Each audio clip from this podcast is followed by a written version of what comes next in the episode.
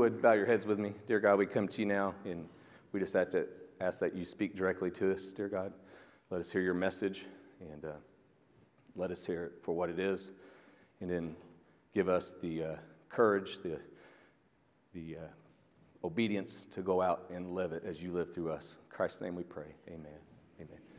So we've been talking about living intentionally, and uh, last week we talked about service, and um, so this week we're going to talk about sacrifice. Um, it, everything about Christianity is built upon sacrifice. Jesus willingly, he willingly gave up all of his rights as God the Son. He accepted the, the, the job to take on flesh and become a human, and uh, he humbled himself here on earth. Um, he lived the perfect life, and then he willingly picked up his cross and carried it, and he gave his life up for each and every one of us so that we could have forgiveness, atonement, we could receive justification, and then we could also move into salvation, eternal life. And um, all throughout the Bible, from man's first fall, and he has to be clothed. An animal gave up its life so that Adam and Eve could be clothed. And all throughout the Old Testament, we have the, the process of forgiveness through spilt blood as sacrifices are brought. And um, Jesus Christ was sacrificed one time. He gave his life up one time, and he provided atonement for everyone with his one sacrifice. And so we we are receiving salvation. We receive Christianity because of the sacrifice of Jesus Christ. And this whole thing is built on the sacrifice and the resurrection of Jesus Christ. And so, as we take on the moniker of a Christian, it is imperative that we understand how vital and how essential sacrifice is. And if we truly live a life that is reflective of Christ, then we have to, as a mandate, live a life that is filled with sacrifice, because that is reflective of who Jesus Christ is. He is our propitiation. He is our sacrifice. He took our place on the cross. We deserved it. He took it from us. He, we don't deserve forgiveness. He gave that to us. So everything that we live for and, and celebrate here is all built on sacrifice through Jesus Christ. And then we are to reflect that in our lives. And when Today we're going to talk about intentionally living a life of sacrifice and what that means and what that looks like, okay? Because again, and I've said this before, I think sometimes when we preach these sermons, we throw these theories out here and we throw these these ideas, and then we fail sometimes on this end to make it applicable on how you can live and, and see that every day in everyday life. So hopefully today we will be able to make you un- make us understand and teach us what it looks like to live a life filled with intentional sacrifice. And we're going to be in Romans twelve, first two verses. I beseech you, therefore, so I plead to you, I give it with all of my emphasis, all that I can, brethren, so we're talking to Christians here, by the mercies of God, that you present your bodies a living sacrifice, holy, acceptable to God, which is your reasonable service. And do not be conformed to this world, but be transformed by the renewing of your mind, that you may prove what is that good and acceptable and perfect will of God. So here is the, here is the um, Paul throwing it out that, hey, you have to live, I'm pleading with you, that you have to live a life that is filled with sacrifice, so much that you become a living sacrifice, which means that it is a progressive process. So this is something that we do each and every day. This is not a one-time thing, but this is us living. That's what it means. living sacrifice. So we continue to live, and we live a life filled with sacrifice, all right? So what does it mean? Let's talk about what it means. What does being a living sacrifice actually mean? But in order to do that, we need to start with, maybe, so, there we go, all right. What it doesn't mean. What this, so let, we have to be real clear to understand what it means, what it doesn't mean, okay? And what it doesn't mean is that um, we have to live a life of sacrifice so that we can earn or that we can get to a place to where we deserve Jesus Christ's sacrifice. That is not at all what the teaching is. And it says, for he made him who knew no sin to be sin for us. Okay, so he took on our sins, pulled them off of us, put them on us. He took his righteousness and clothed us in it. And then he took our sins and marched it up to the cross and put it to death, that we might become the righteousness of God in him. So there's the understanding. He takes our sin from us. We don't deserve it, can't earn it, can't buy it. He does it because he loves us. For God so loved the world, he loves us so much that he gave his only begotten Son, that whoever believes in him should not perish but have everlasting life. Everlasting life is the gift given to us through Jesus Christ in his sacrifice. Without his sacrifice, we can't get it. There's no way to earn it, no way to buy it. Um, I know I'm preaching to the choir here, okay, but it's critically important that, because sometimes we know, we understand it, but then we still actually kind of live the, the attitudes and the behaviors to where sometimes we do the sacrifice looking for a reward at the end, okay? And it's just our human nature for that to happen. But if we can get our hearts in the right kind of spirit and be filled with the Holy Spirit, which is my reminder this week to tell you that your first job, what? When you wake up in the morning, pray the prayer of emptying, empty me of me, get rid of all that ugliness in me. The Holy Spirit's in there. Let him be filled and take over as you live through me today. And I go out and be a bright light in a dark world as you live through me. So it's that submission, okay, that sacrifice. Get rid of me. Let, let me die off. Let you fill me up, okay? But because of that, we can go out and be a bright light in a dark world. In Romans three says, for everyone has sinned. Every person that ever lived other than Jesus Christ has sinned. And they fall short of the glory of God. So we cannot make it to heaven on our own, but we are justified. We are declared innocent. We are declared that we are back in the original state that we were before sin. And this is done freely through the grace, which is getting something that you don't deserve, through the redemption as we are redeemed. You know that in the Bible that it tells us that in heaven um, we sing a song. The Christians who, the redeemed, who in, in, we sing a song that the angels can't sing with us. And you know why? Because it's a song about being redeemed. And we are the redeemed. And even the angels can't do that. They can't join in with us. We are a special, special love project with God.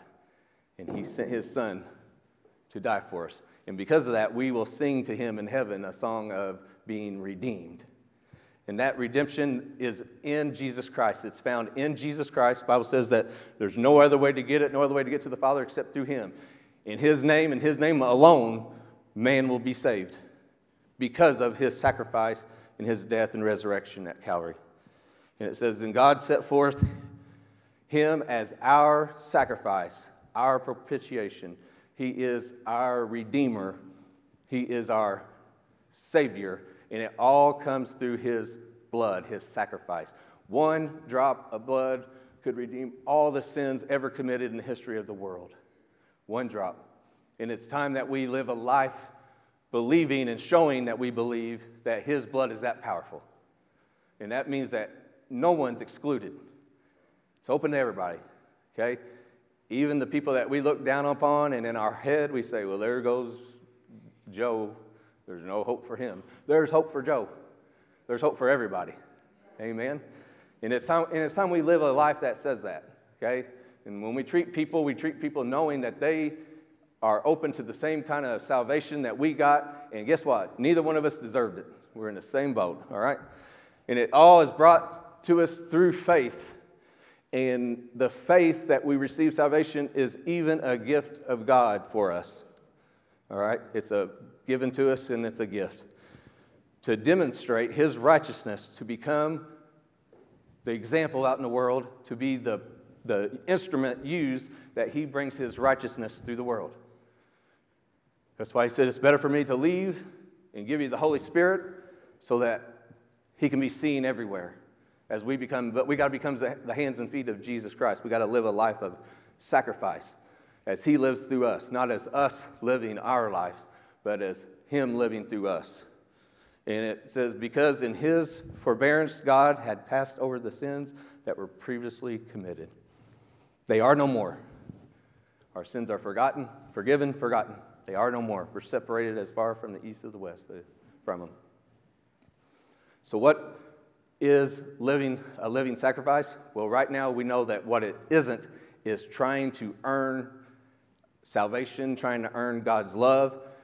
Listen, God loved us at our worst, and he loves us as much as a, at our worst than he did when we're at our best, because our best is still filthy, dirty rags. Our works are just, they, they don't add up, okay? And because he loves us, he always loves us. The Bible says there's no variation with God, okay? He is the same yesterday, today, and forever. There's no variation. He doesn't give certain strengths when you do act this way and that. He loves us completely, perfectly, at all times. So you can't earn it.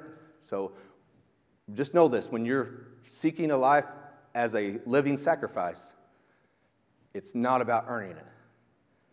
The spotlight is not on us. The focus is not on us. Okay? Ephesians also says, your works, they don't add up. Nobody should boast, okay? And, uh, you know, God, God gives us the grace. We can't earn it. So, what is, so now that we don't know what it isn't, what is a living sacrifice? Well, it says there that, okay, by the mercies of God, that you present your body a living sacrifice, wholly acceptable, all right? So there it is, a living sacrifice. It's holy, it's acceptable to God, and um, it is a reasonable, what's the word? Service. So guess what life is about? Service. Life is about service. And if we are reflective of Jesus Christ, what prompted, what pushed Jesus Christ to the cross? His love for us. The Bible says, for God so loved the world that he gave his only begotten son. And that's what pushed him to the cross, is his love for us. His obedience to God the Father, which is all pushed by his love for us. His willingness to go to the cross so that we don't have to do that. And so what should be our motivation, driving force behind our service? Love. It's all about love. And he says right there that present your bodies as a living sacrifice, which is your reasonable service. All right? So in Ephesians, it says, this is Paul. He's talking to A, a church that has given him a gift. It says, indeed, I'm all I'm all and about. I've been paid up. I've been filled. And I'm full, having received the, the uh, um, gift from Epaphroditus, um, the things that came from you. And it is a sweet-smelling aroma, an acceptable sacrifice, well-pleasing to God. So there it is. Them providing and taking care of Paul was a service that they provided for him. And then he turns it around and says it is actually a sacrifice to God. All right? So, which made God pleased because it was a good sacrifice. So our service, our ability to be a living sacrifice is actually a service, which is equivalent to a sacrifice, which pleases God. So what is our motivation to go out and serve and be a living sacrifice? We're driven by love, but what love is it? First and foremost, the love is to God, to Jesus, because he died for us and he provides salvation for us. And then because we have this relationship right, then we can go out and provide the right kind of service and sacrifice to these relationships because this one's right. We can't show perfect love to this if this one isn't right. My Uncle Larry said that to me when I was in high school. It really stuck out to me. If this relationship's not right, then none of these will be right. And when none of these are right, you need to look and make sure that this one's right. Okay? So you're driven by your love to Jesus Christ, which in turn makes you capable of going out and providing services in love to your brothers and sisters. Okay? Make sense? Amen? Okay. So how do we do it? We know that it's a service. We know that it's driven by love. Um, we know that it's um, dying to ourselves and li- living the life through him. So how do we do this? Okay? And do not be conformed to this world, but be transformed by the renewing of your mind, that what you may prove, what is that good and acceptable and perfect will of God. So it's broken into three things. All right? Do not be conformed to this world. I don't know if you've noticed or not. Okay? This world is a nasty place. It is a nasty place, yeah. I hate to shock you, but there's some nasty things going on out there. And the the the territory of nasty and then the cover of acceptability, they're converging, right? Things that used to be, you know, like horrific are now acceptable. And and it's our jobs to get that mixture to where we can love everybody and serve everybody, but still stand for what's right. You can stand for what's right, yeah. But the attitude that the church is required to have is to stand for what's right, but still love and serve people, even when you disagree with them. Okay, that's that. I mean, the Bible says, you know, who who would die for a friend? You know, a good friend would. You, you would, if, if you loved somebody and you loved them a lot, you would sacrifice yourself. But what about someone? I think he even says if a stranger or a banker or somebody, you know, who would who would die for them? And if there's any bankers out there, we still want you to give. And, and okay, no offense to any of the bankers in the crowd. All right, but I mean, who? If you die for a stranger, you know, that's really something. And then what about if you have to die for somebody you totally disagree for with? I mean, that, that's even a bigger stretch, right? But somehow in this world, we've gotten to where if I don't agree with you one hundred percent, then we can't jive. And that's craziness.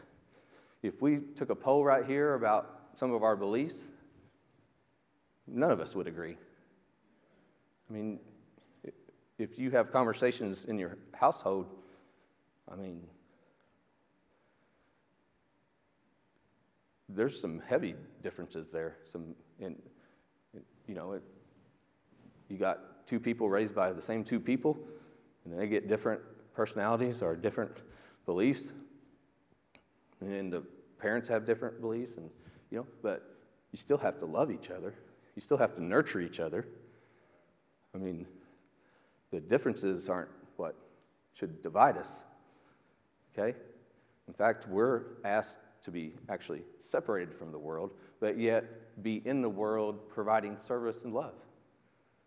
Now, that means that we have to stand up for what's right, but at the same time, we have to do it in a way that we love people and serve people. You know, I, I, I was at a conference one time, and it, it was talking about, um, you know, marketing and, and um, your person-to-person relationships and how you should handle yourself. And it, it talks about, you know, if, uh, if, if you lose a client, then, you know, you have to, you don't burn the bridge, you know. Sometimes that happens, and they may come back, you know, or, you know, if someone doesn't do business with you, you don't, you know, can you imagine if you're walking into the airport and you're flying Southwest, and when you go by the United terminal, they're like, you're not flying with us? Well, we hate you. keep walking, dude. You ever going to buy a ticket from them? No. Okay? So, I mean, this this is kind of where we are in the world, is we just throw out this anger and these emotions and everything, and then we wonder why nobody can come together. Got it down a rabbit hole, didn't I? Sorry. All right. But you cannot be conformed to this world. That means we got to stand for what's right, but do it in the right way. Okay? And be transformed by the renewing of your mind. Okay? So if you've unplugged from me or hit the mute button, hit hit uh, the unmute real quick. All right? Real quickly. Because uh, Jesus looked at the Pharisees and said, uh, you know, you wash the outside of the cup, but never the inside of the cup. You know what he's saying? You're more worried about your Facebook profile than you are the state of your heart. And um, you see how I jumped from the Pharisaical days to now? Because I think sometimes what we do is we worry more about the outside and less about what's going on in the inside. Here's what has to happen to become a living sacrifice, is that the inside of you changes. You become a new life. And remember, this is each and every day. We celebrate Easter each and every day. Okay, Jesus Christ said, behold, I make all things new in, in a present form, because we are covered by flesh, living in a world full of sin, still have a human nature, but we have to be transformed each and every day.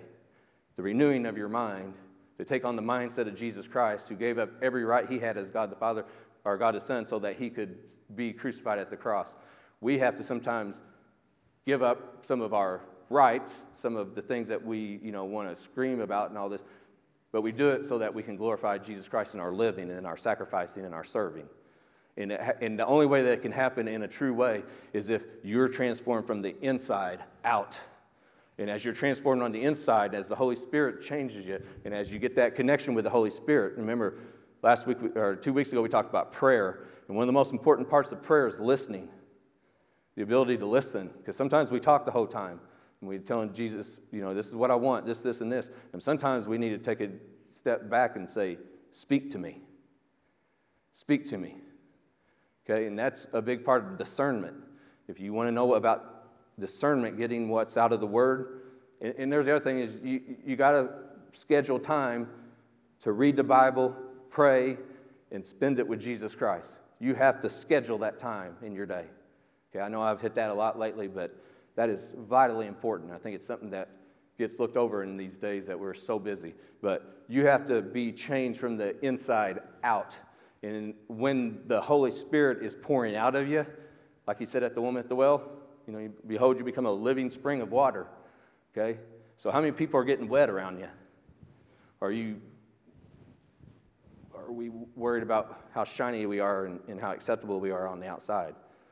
I mean, it's important that the true service comes out, and it comes out for the right reasons and through the right process, and that's by the renewing of your mind, the changing from the inside out as Jesus Christ lives through us. And you may prove what is that good and acceptable, perfect will of God, and that's what we talked about, is being able to listen, being able to understand the life that Jesus Christ has laid before you, the cross that is laid before you, and then the only way you can prove it is, guess what happens? When he lays the cross before you each and every day, guess what you got to do? Die to self and then pick up the cross. And then go out and live the life that Jesus Christ is asking you to live, in the way that he's asking you to live, which would be a sacrifice, giving up your will, giving up your wants, giving up your needs to glorify Jesus Christ through your living. And that is living sacrifice. It's a life not of you, but of Jesus Christ, and of picking up the cross that he lays before you, dying to yourself, and then go out and be in the hands and feet of Jesus Christ. And sounds simple, doesn't it? Poof. So hard. I tell people I like Preaching, preaching it better than living it. It's a lot easier getting up here and just spouting it off. It's tough to live it. And listen, I, I'll just add this one last tag here, okay? We do not teach humanism here, okay? We teach Christianity. So what I mean by that is, if you think I'm telling you to become a better human, the best of men is still a man, all right? And um, what's my dad always say? Um, behind a good man is a good woman and a very surprised mother-in-law. Okay, same, I think you get to the same spot. You can't be a better human. You can't earn it. You can't get there. The only way you get there is Jesus Christ. And then I'll tell you this too. We have some huge problems. Guess what the answer to all of them? That's it, Jesus Christ. That's the answer. Thank you for tuning in to Star Church's sermon. We truly hope that the sermon edified you today and brought you closer to the Lord. For more information about Star Church, visit our website at star g b church dot com. Once again, that's star g b church dot com. If you would like to visit our church, our address is forty-nine twenty-five State Road one forty-two North, El Dorado, Illinois, six two nine three zero. We now pray that God will bless you as you enter the mission field and bring His word to the world. And as always, we will see you next time here at Star Church.